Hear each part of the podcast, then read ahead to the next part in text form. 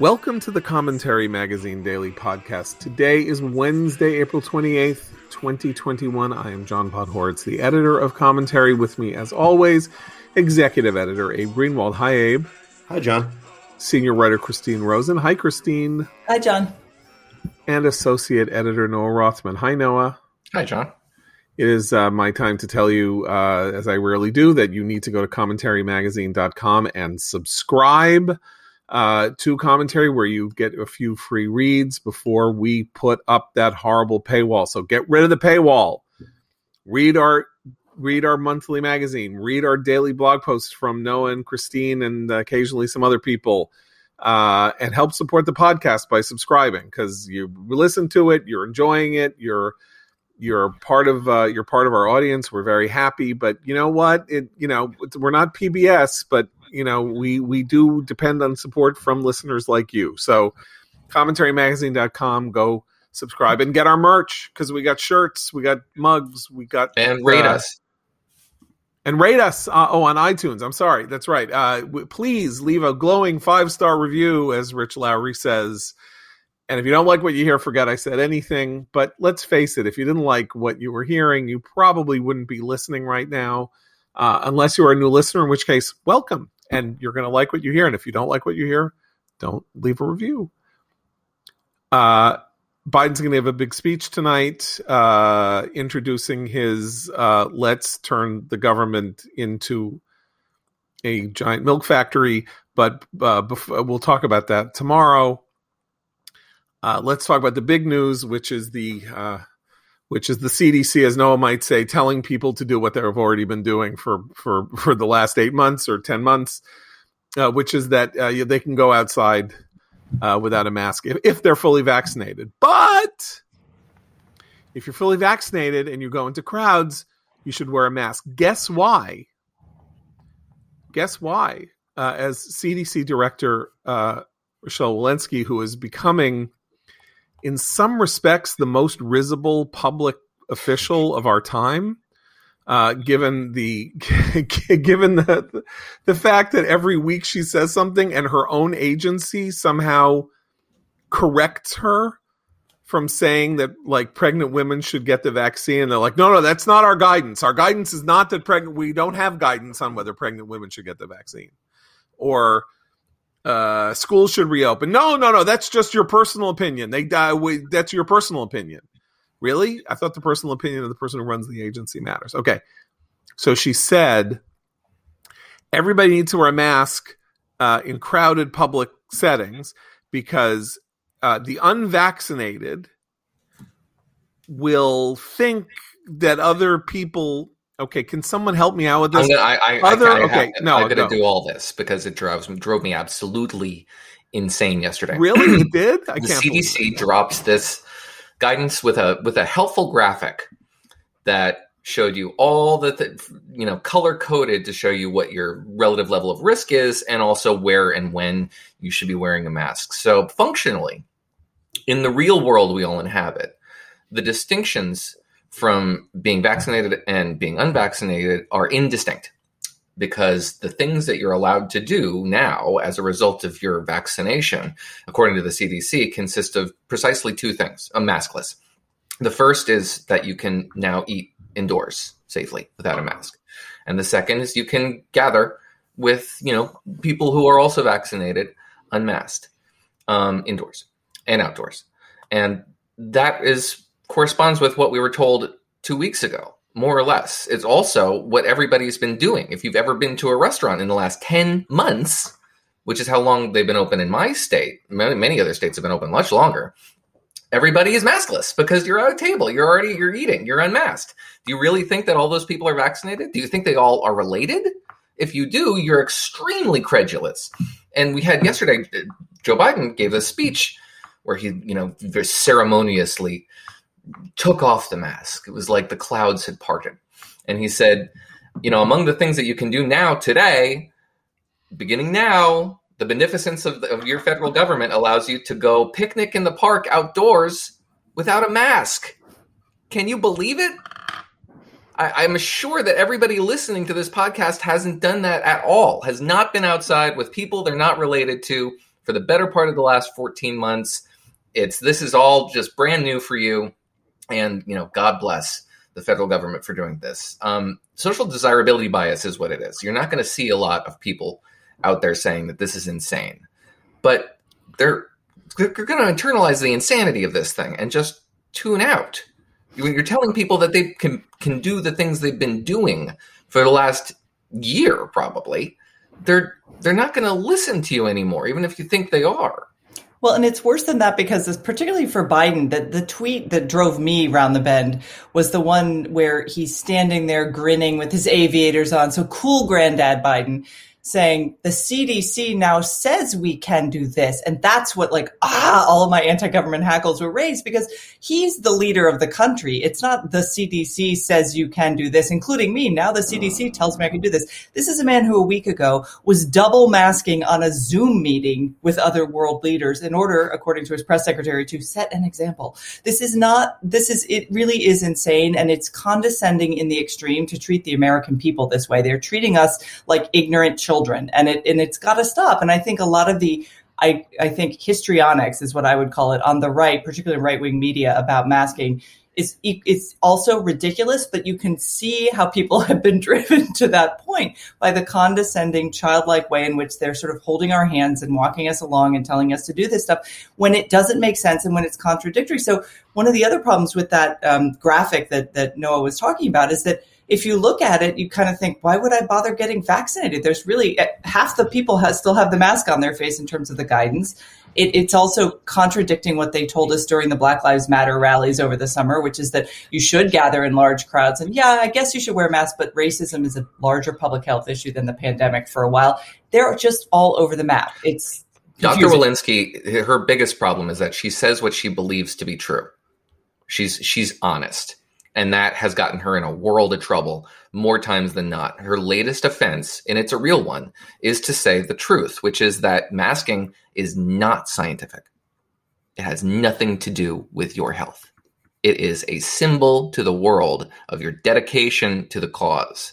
It's a button right. that you wear on your lapel. So this is my point, which is you need to be in crowds with masks if you are fully vaccinated because the unvaccinated will take the fact that you are not wearing a mask as a sign that it's okay for them to be unvaccinated, but they're unvaccinated. So you see, if you wear a mask and you're vaccinated, then their not being masked will expose them as being unvaccinated or something. Whatever it is, it is this kabuki theater of public health. Wait, more. Which, more. You, have you, the, the, example they use are sports stadiums right? Crowded crowded settings in sports stadiums where attendance is already circumscribed to the point where it's like 20% 30% can get in the door. It's not crowded in a sports stadium because they don't allow it to be crowded but you still have to wear a mask because it can theoretically be crowded or it was crowded at a certain point.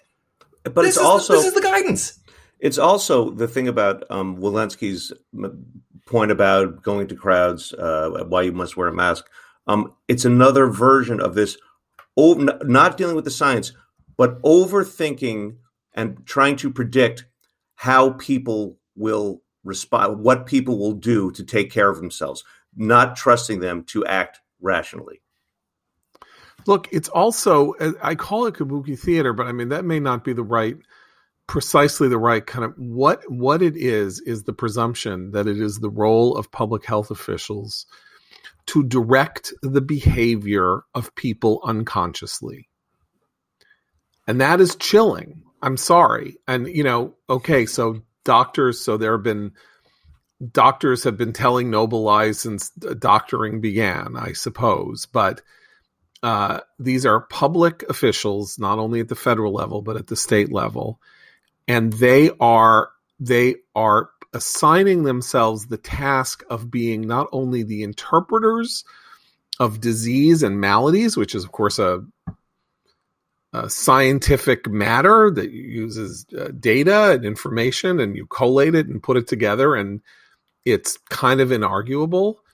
With some kind of weird behavioral science approach that supposedly get they have greater insight into what manipulates controls and and contains people than other people do, and they have the right to make decisions and statements and conclusions that do are not in any way, shape, or form bound by scientific findings, but are bound by theories about human behavior. And we have allowed them and allowed this, this is one of the reasons that I keep ranting about public health. We have allowed them to assume this role and assign this role to themselves. And it is intellectually totalitarian. I'm not saying they're totalitarians. I'm saying the idea that whatever it is that you have, a, if you have a goal, assign a goal, social goal, and you ascribe scientific aspects to it that do not belong there in order to achieve the political aim that you are seeking to achieve, that is the Marxist delusion, right? That Marxism is a science whereas whereas in, fact a, a, a matter of power and it is a it is an act of, of, of political control and it's not that there isn't some validity or justification to the idea that people need this. That's hobbes. That's the leviathan. We need the leviathan because left to our own devices we will tear each other to shreds. We will eat each other alive. We will live in the state of nature which is nasty brutish and short. So you know it's a it's a significant thought process in western culture and in culture generally that people cannot be allowed to do these things on their own. But but go ahead sorry. No that's go ahead. I, was going to say but there's also what what where one of the reasons the reaction from sort of libertarian or conservative minded people is is as extreme as it is is that we have a history in this even in this country of allowing public health and or uh, government officials to make those decisions in a way that we now realize was actively harmful and detrimental. So I'll give you an extreme example, although it is was not extreme at the time, which was you know state and um, uh, our federal government at this too, but the state at state level institutions telling people who they were sterilizing that they were just giving them an appendectomy, um, and then sterilizing people who were considered feeble minded in the early part of the 20th century, part of the eugenics movement. There's this whole history to it, obviously, but that was the state doing something for the good of everyone wherein they didn't even inform the people who were having bodily harm committed to them, so much so that some states like Virginia had to settle lawsuits decades later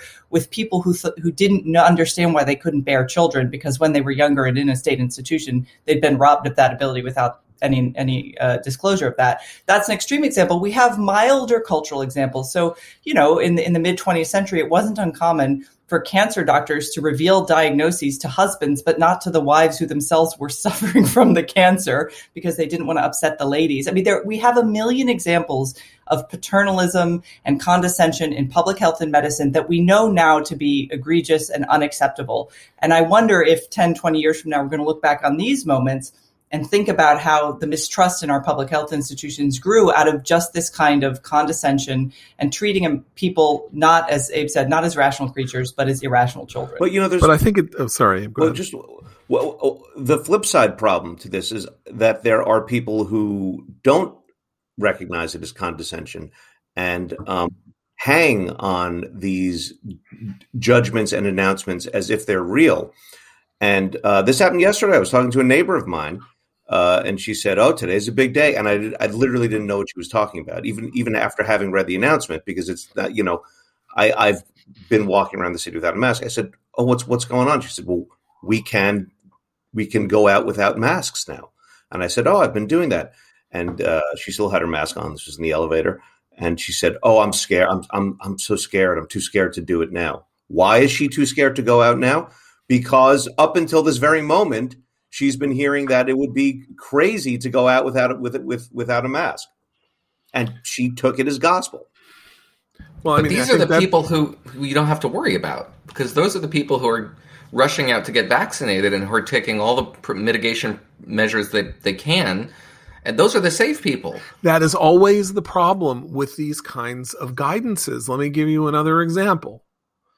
I've, I think I've mentioned this before. So when I first had kids, the American Academy of Pediatrics announced that no child under two should watch TV ever. S- studies had shown that screen time interfered with sub, right? Um, you need to read to your kids, you need to play with your kids, you need to do this, no TV. It's a very draconian assignment because of course you know what if you need to like go to the bathroom and you want to put your kid in the play or something or you need to wash the dishes or something like that. You're alone with a kid you can turn on the tv so that you have 10 minutes to do something you have to do right? Who's going to listen to guidance like that? The people who will hear the guidance and listen to the guidance are people who would who under most circumstances do not use the TV as a babysitter. They do read to their kids. They do play with their kids. They do. They're very concerned about the emotional, physical, and psychological development of their children. And so they will do all of the crunchy granola things that you're supposed to do to achieve that. Who won't listen are the people who are the reason that you issue the guidance in the first place, which is people who are like, I'm too tired, or well, I've got five other kids. I'm turning on the TV. They drive me crazy, you know, I, and, you know, I'm going to go and have a beer in the other room or whatever. It doesn't even matter. Those people hear no TV and they say, oh, the hell with it. They don't say, all right, I'll see what I can do. Maybe they feel guilty. Maybe it makes them feel guilty, but they're not going to change their behavior. It is precisely the people who do not need to be told that screen time needs to be limited who are aversely affected by the idea that if they break down and they just can't help themselves, then they let a kid watch an episode of Pinky Dinky Doo or the Teletubbies or whatever is Pinky Dinky Doo today, because I haven't had a little, you know, a tiny kid in 10 years um, that they're doing something wrong and that they are harming their children by doing it. And that's how a lot of these guidances work. They end up provoking anxiety and uh, and second guessing and a sense of incompetence on the part of people who are already doing pretty well because they're perfectionistic, they are intellectually minded, they're well educated, and they are more than uniquely susceptible to being told that there's a right and a wrong way to do things. P- other people, poorer people, uh, less educated people, are just trying to get through the day, and they are not going to get instructed in proper com- conduct by the American Academy of Pediatrics, which they've never heard of. I mean, this reminds me of this fantastic packet, passage in The Road to Wigan Pier by George Orwell, which is a book about how he goes among the, working class in, in England in the depths of the Depression, and about how these respectable upper middle class ladies come and they try to teach good nutrition to the coal miners and how they should eat vegetables and they need to have a salad and they shouldn't eat fatty they should restrict sugar and all of this. And as orwell says these men go into the into the bottom of the earth and dig out coal dust squatted over for 12 hours and then they come out and one of the few pleasures they have in life is food that tastes good. And what do the respectable middle class ladies do? Say no no no you can't eat that. Eat something tasteless but healthy. And it's like you have no understanding of the way people live and that's very much how things work in this attitude you know the, where this what this attitude the mindset of this attitude which is the improvement of society through the adjustment of the behaviors of people who don't know better. Well, and this this is a huge blind spot for the elite for elite institutions and the elite in general who come up with these rules for everybody else. And that's that in many, many ways, delayed gratification is a luxury good that's largely uh, uh, granted to people who have the ability to cope with stressors and have a cushion in life. If you don't have that, it is much harder. And it's not just a matter of individual willpower in the like the marshmallow test.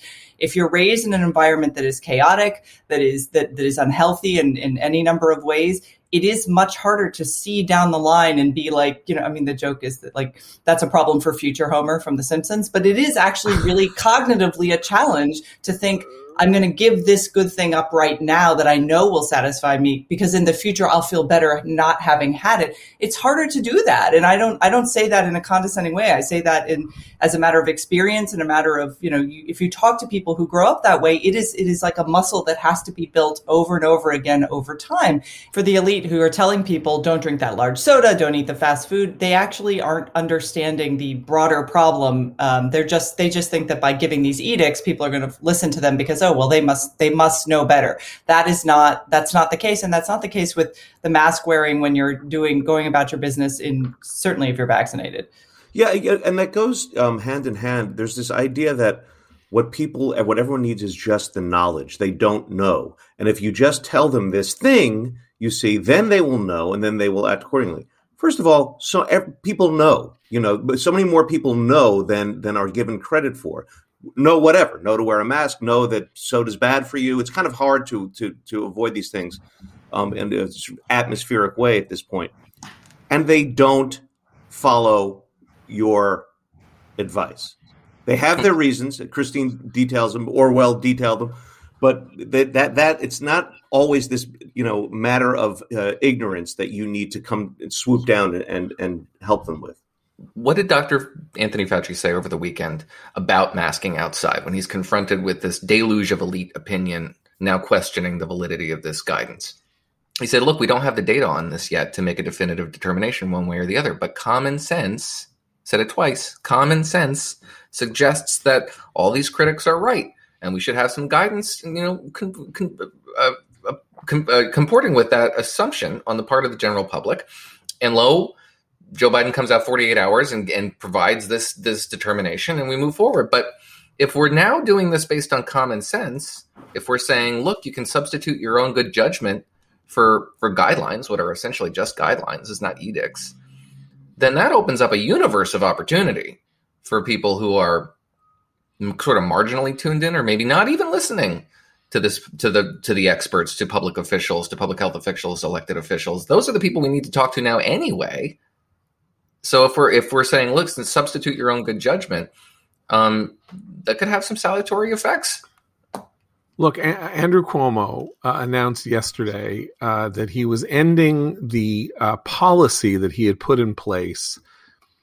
Just to give you a sense of this whole question of social control and the love of the certain types of politicians for instituting social controls because they just get a real blast out of making rules that people have to follow there was this whole thing where he wanted to prevent people from hanging out at bars, even though he was reopening bars. And so you had to order food in order to get a drink in New York.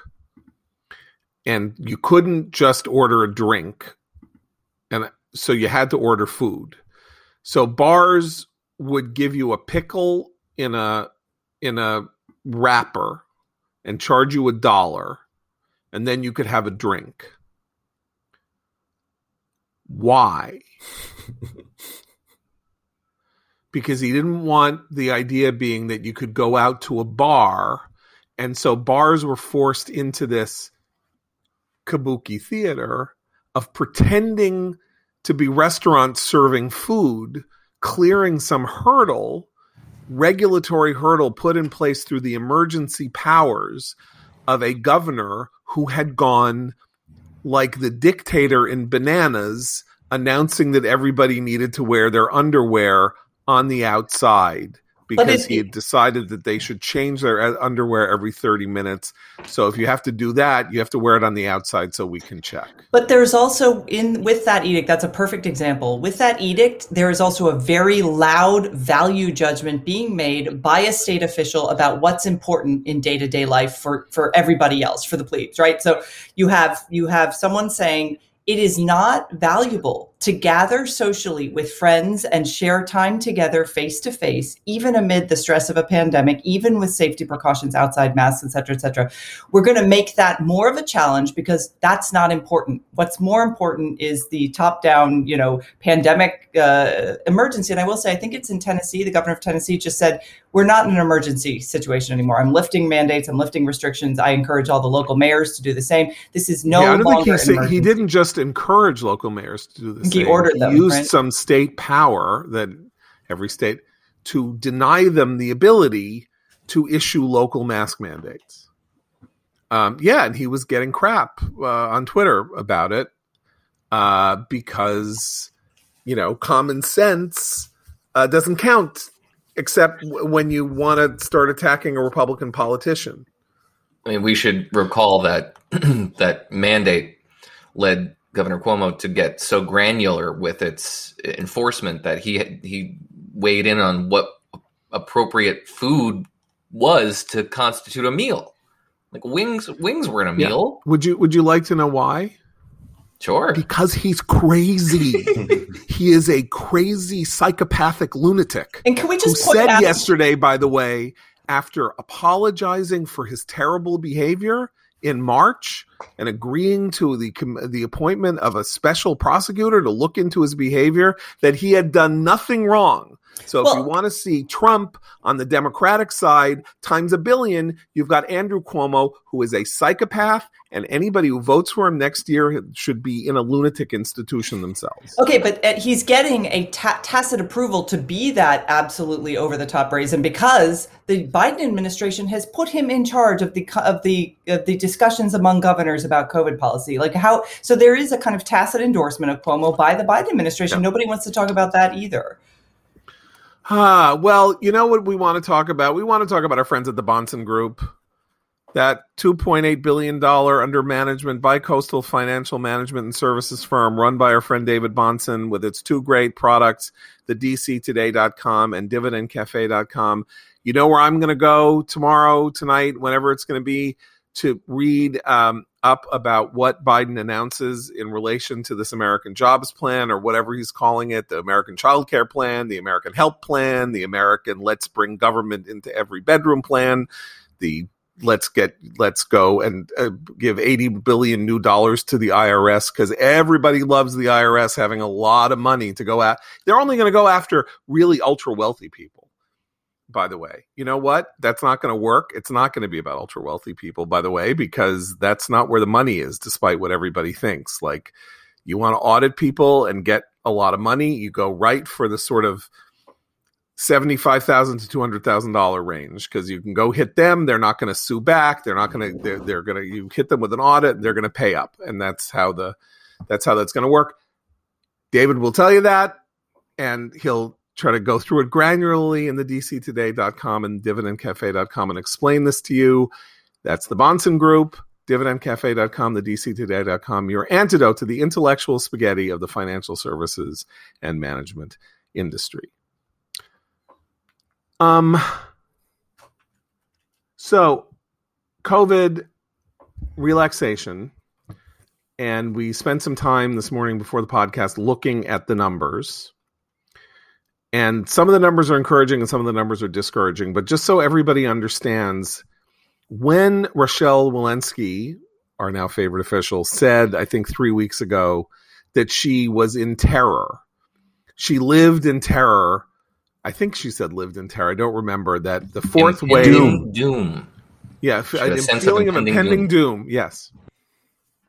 So I just want everybody to understand there was impending doom because of the fourth wave. It was Michigan. They were killing everybody, and we're all going to die.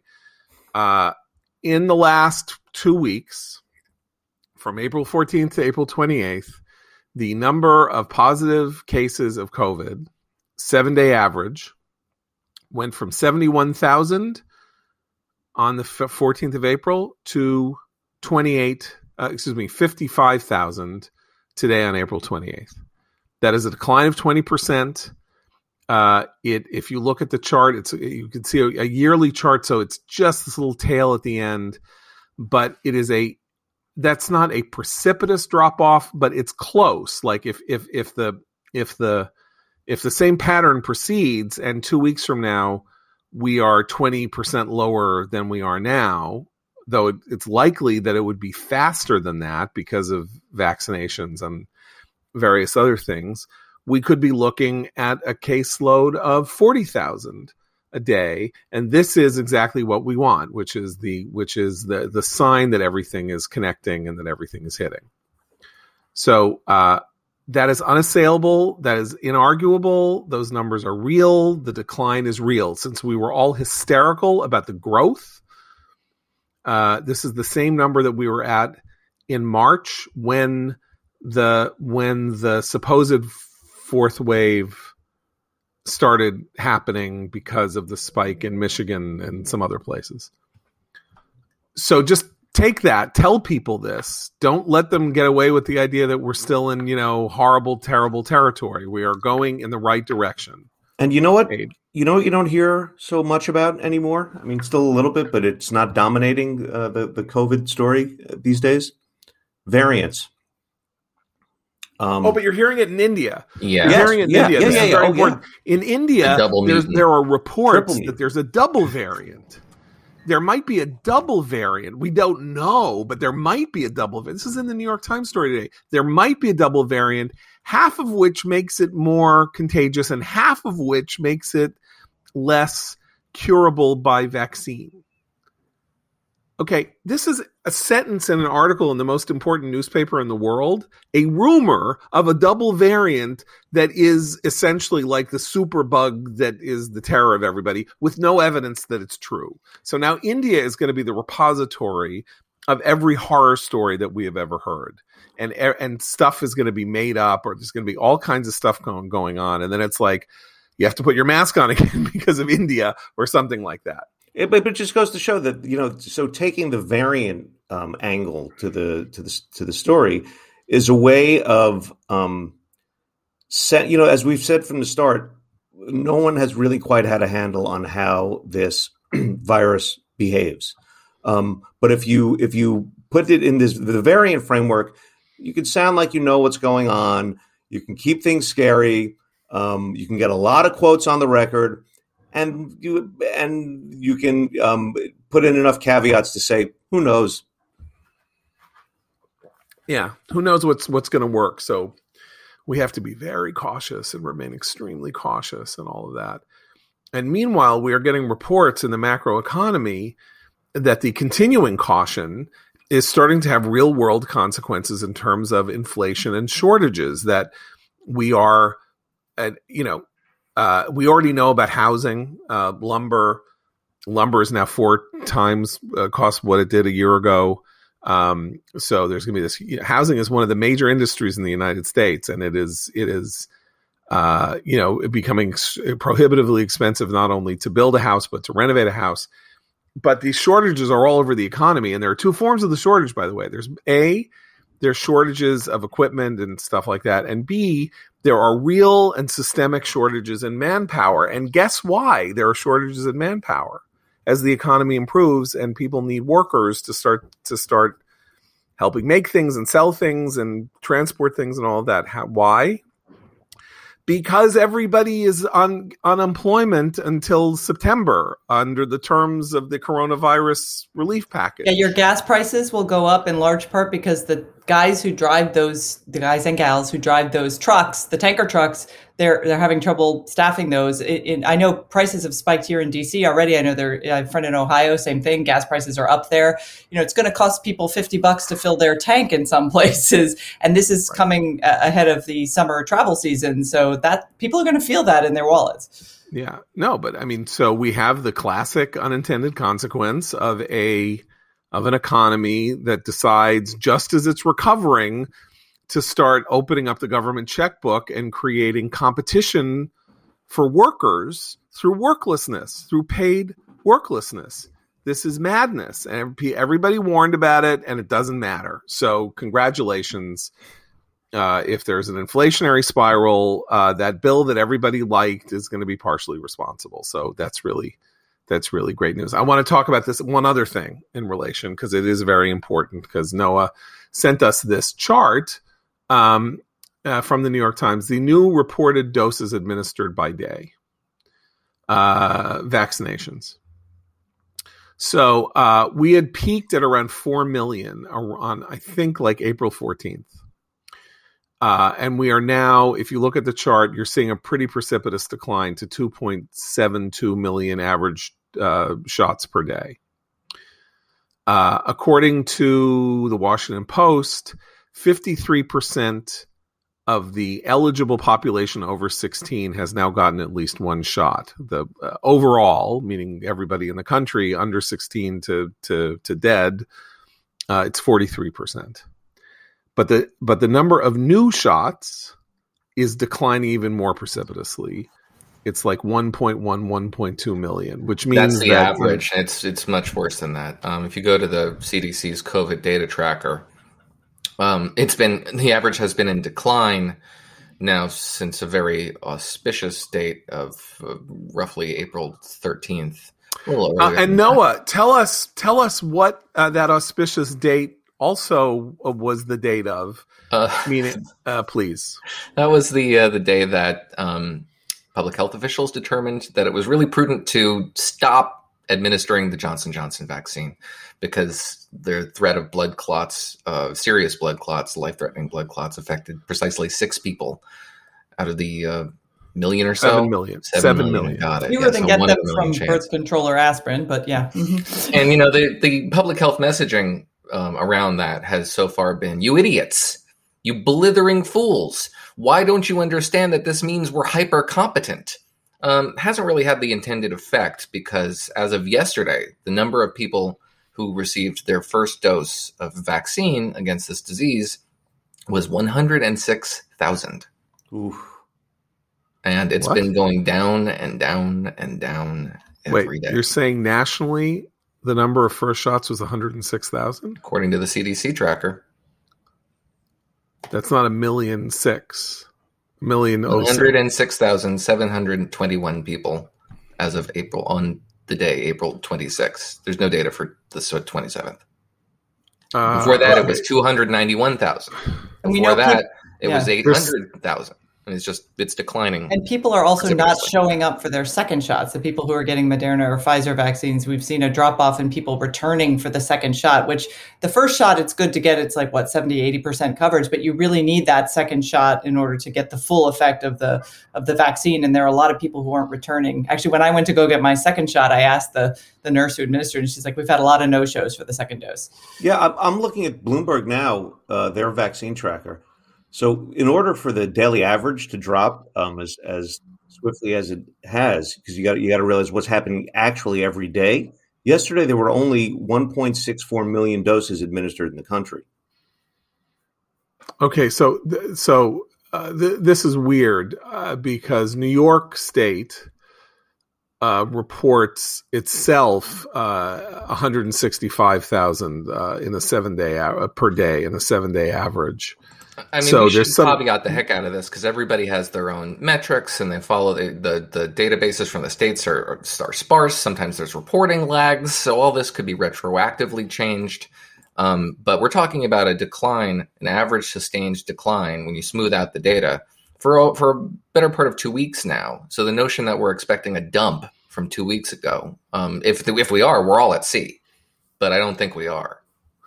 Okay, so basically, I think we we are very close to being uh, on the verge of saying that the that the decision of the of the CDC and the FDA to um, essentially use its own pre-pandemic uh, standards, let's say, for doing something like a pause or issuing a piece of guidance that says don't use the you know we're we're we're we're, we're suggesting to doctors that they not use X until we fully investigate why they defaulted to their usual approach because that is their comfort zone their comfort level everything that they've been taught and everything that they get praised for. Um, and this may have been the most calamitous public health decision in all of recorded history if we are seeing a 90% decline in the number of people who are willing to get vaccinated following 4 million doses a day and we're now down to 2.7 million and according to noah the number is even worse. Well, because it so let's just follow that. But it, can't, comes on the it- heels. it parallel tracks. Like you look at the chart the minute you hit april 13th 14th it craters. It cra- it just and it craters in part because people are going back for their second shots but you know and then after two weeks there's no more second shot you know or in most cases. And so that's going to be true two weeks from now like anyway go ahead Well, and you already, I was just going to say, it comes on the heels, the, the, the, precipitous drop might not have been as precipitous if, as we've been saying for a while now, the messaging before that pause of the Johnson Johnson vaccine had been more consistently positive and optimistic and giving people a reason to keep coming getting their vaccinations because in some places the J&J vaccine isn't the one on offer. It's, it's Moderna or Pfizer. And so if you'd had a pretty consistent messaging about, okay, we're going to take a second, even if you had to feel, felt like you had to do that pause, still saying, but everybody should go go find an outlet that's offering another vaccine. Go offer, you know, we're here, here. Here's all the things you're going to be able to do afterwards. I think the combination of that mixed messaging at the beginning, followed by a pause, gave a lot of people who might have been inching towards vaccination an excuse and a reason, like oh, it's unsafe, and now we know it's unsafe. They stopped giving it to people. I'm not going to get it at all. Yeah, yeah and then the public health community is so solipsistic that they think that this means that you should have more faith in vaccines and their competence. Because look at how look at how focused they are on your health that we would do this for these six people. That means we we're really focused on trying to make sure that this is safe and you're safe and everyone's safe. But it comes at the expense of of faith and confidence in the vaccine. And anybody who isn't you know steeped in that culture knew it intuitively Right. Well, the other the other thing is we were talking about how they use the noble lie all the time. So a decision was made here. Let's say that they believe that this is something they needed to do. The decision here was not to use the noble lie if they really think that you know the uh, vaccinating people is of the paramount importance. It was more like I don't want to get blamed if people get blood clots. So we are going to pause this and it's like was no one at the table saying do you have any I, we said this the day that it happened. You have any idea what the consequences here? You think that vaccine hesitancy isn't a real thing? We've been saying for two months that vaccine hesitancy is a real thing, and the federal government is going to come out and say, "Uh oh, there may be a problem with the vaccines." And you think people are going to make all these wonderful distinctions between, "Oh no, that look, Moderna, they are an mRNA, but Johnson and Johnson is a DLQP, so you get the mRNA, but not the DLQP, and therefore you're all fine." People are going to go I knew there was something fishy about this hmm. whole thing. Like they come up with this and they say it's totally perfect and everything like that. And then suddenly it's got to be a lot worse than we know if they're stopping it. And what's what's to say in two weeks they're not going to make the same announcement about the wonderful Pfizer and Moderna. And you know what else? I hear there's this AstraZeneca thing in Europe and that's bad. And so why am I I just not gonna go there. And, and then, or it's yeah. like, you know what, I'll do it, but my wife, I'm not gonna let my wife do it, which is something that I've actually I heard a couple of people say. Oh no, I'm, not gonna let my wife do it. And then they're saying, oh, you know, we're gonna reprove this stuff for for kids, for people right, over the age of eleven. Yeah. Good luck. Yeah, the negativity bias on this on these stories yeah. is is doing a lot of damage. Absolutely. Okay. But this is why we know, need to establish an arbitrary point at which point we can just declare this locally over. And it's going to have to happen because pretty soon it's going to dawn on policymakers that there will be a substantial portion of the adult population that is not ever going to get vaccinated.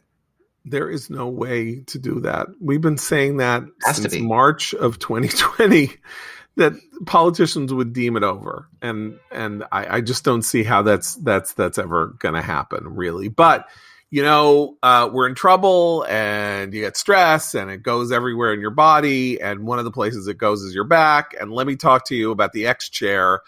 Because if you got back troubles, or even if you don't have back troubles, but you know that sitting in your desk chair is the sort of thing that could cause back troubles, the X chair, with its patented dynamic variable lumbar support, which offers unbelievable lumbar support to your lower back, Add to that its new XHMT technology that provides heat and massage therapy while sitting at your desk right to your core, helping increase blood flow, muscle recovery, and energy. These are all perks that make working from the X chair a joy with its four different massage modes. Instead of my old uncomfortable office chair, I look forward to spending my time sitting in the ultimate therapeutic massager, the luxury supercar of office chairs, X Chair on sale now for $100 off. Go to xchaircommentary.com now. That's the letter X, the word chair, commentary.com, or call 1 844 4X Chair. X Chair has a 30 day guarantee of complete comfort, and you can finance your purchase for as little as $30 a month. Go to xchaircommentary.com now and use code X Wheels for free X Wheel blade casters. xchaircommentary.com. Um, my dear friend Abe, talk and, and Noah, talk to me about Human Rights Watch and its latest report on Israel. Yeah, so this is kind of par for the course for this organization.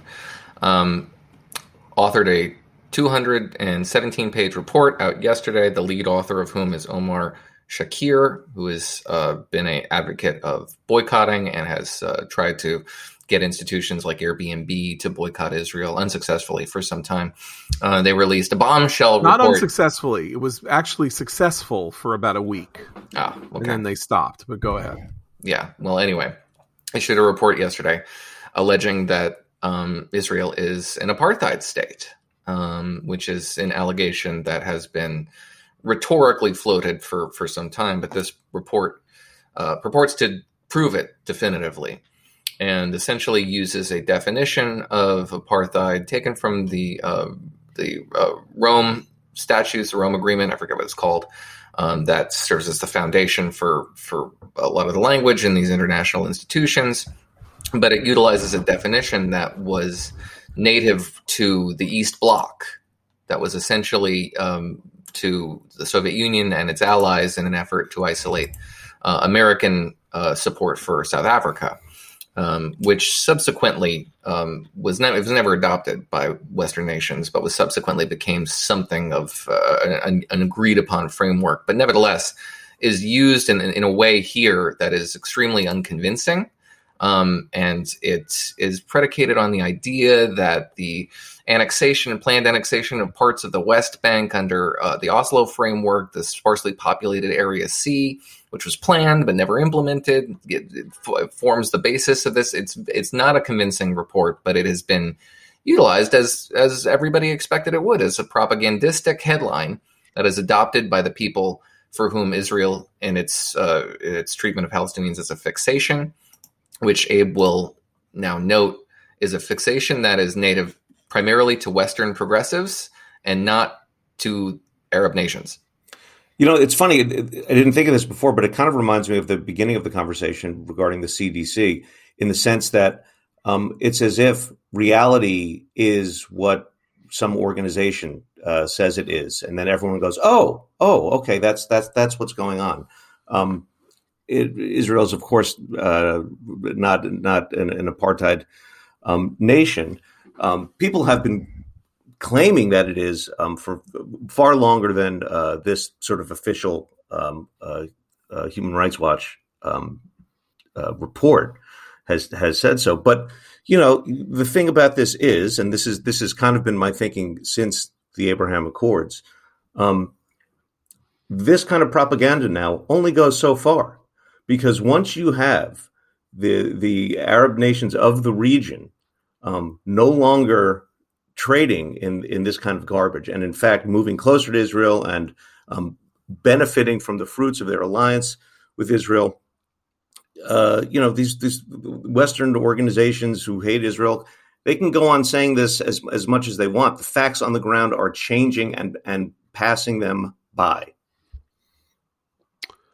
Um, I think it's important to note that Human Rights Watch, as an organization, was founded by a man named Robert L. Bernstein, uh, who, uh, before his death, uh, actually like 11, 12 years ago, said that he was disgusted with what had become of Human Rights Watch in its portrayal, its singling out, and its repellent fixation on the idea that Israel was some uniquely unjust uh, country in its treatment of the Palestinians. What's interesting about this report is that it is that it um, it elides the difference between Israeli Arab citizens and uh, and uh, Palestinians who live on the West in a Bank separate and territory. Gaza. In a, in a sovereign territory. Yes, in a semi-sovereign territory. I mean, it, it is it is a uniquely weird condition that they are in, but they they they were granted and have political autonomy uh, based on agreements signed by the Palestinians themselves at Oslo and following up on on all of that. Uh, that did not lead to statehood because the Palestinians three times rejected efforts by Israel to come up with a plan for Palestinian statehood that the Palestinians themselves would not agree to. Most famously at Camp David with Arafat, uh, Ehud Barak, then Prime Minister of Israel, and Bill Clinton.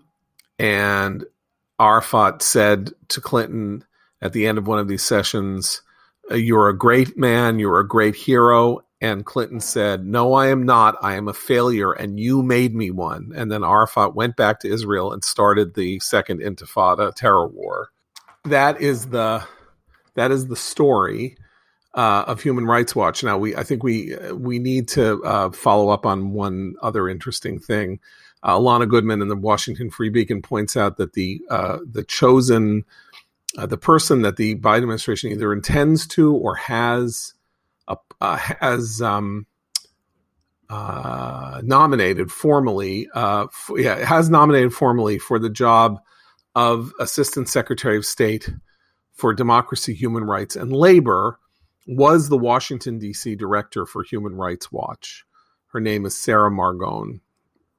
I hear she's a very nice person, but Sarah Margon, aside from being a person who worked at this office that has shown this horrible uh, set of attitudes toward Israel and and um, and and in human rights terms uh, has committed the uh, unbelievable felony of uh, attacking Israel's human rights record while downpedaling uh, and downplaying the human rights records of other uh, worse country, vastly worse countries. Um, is also somebody who has openly advocated for the prosecution for war crimes of American officials in international courts, particularly the International Criminal Court. Something that, by the way, Secretary of State Tony Blinken has himself said he is very much opposed to. So they've nominated this person from this anti-Israel organization who believes that it would be who believed and even wrote, I think, uh, some kind of a, a document uh, saying that former Bush administration officials should be tried for war crimes and crimes against humanity at The Hague. And I wonder what this report is going to do to her chances. Remember, it's a 50 50 Senate. there are people in the Senate who do not cotton to this stuff. And I don't just mean Tom Cotton. Um, but, you know, all you need is one Democrat. That Democrat could be Robert Menendez. It could be uh, I don't know. There's all kinds of Democrats who don't uh, co- who don't hold with this kind of talk and this kind of attitude, and I wonder whether she's going to make it through. And with that, let me talk to you about your incognito mode on your Chrome browser. And if you use it, guess what? You're not incognito. Google itself says incognito does not mean invisible. You think you're doing it because it means that no one will know who you are, but Google is still selling your movements online based on what goes on in your incognito browser. So guess how to make yourself actually as invisible as possible online. There's only one there's one answer. ExpressVPN. Turns out that even in incognito mode, your online activity still gets tracked. Data brokers still get to buy and sell your data. That's your IP address. They harvest it and they identify you and your location. But with ExpressVPN, your connection gets rerouted through an encrypted server. Your IP address is masked. Every time you connect to ExpressVPN, you get a random IP address shared by many other ExpressVPN users. That makes it harder for third parties to identify you or harvest your data. Best of all, ExpressVPN is super easy to use. No matter what device you're on, phone, laptop, or smart TV, all you have to do is tap one button for instant protection. So if you really want to go incognito and protect your privacy, secure yourself with the number one rated VPN, visit expressvpn.com slash commentary. Get three extra ones for free. That's expressvpn.com slash commentary, expressvpn.com slash commentary. Uh, I got to run, so I'm sorry to end so abruptly. But for Abe, Christina, Noah, I'm John Podhoretz. Keep the candle burning.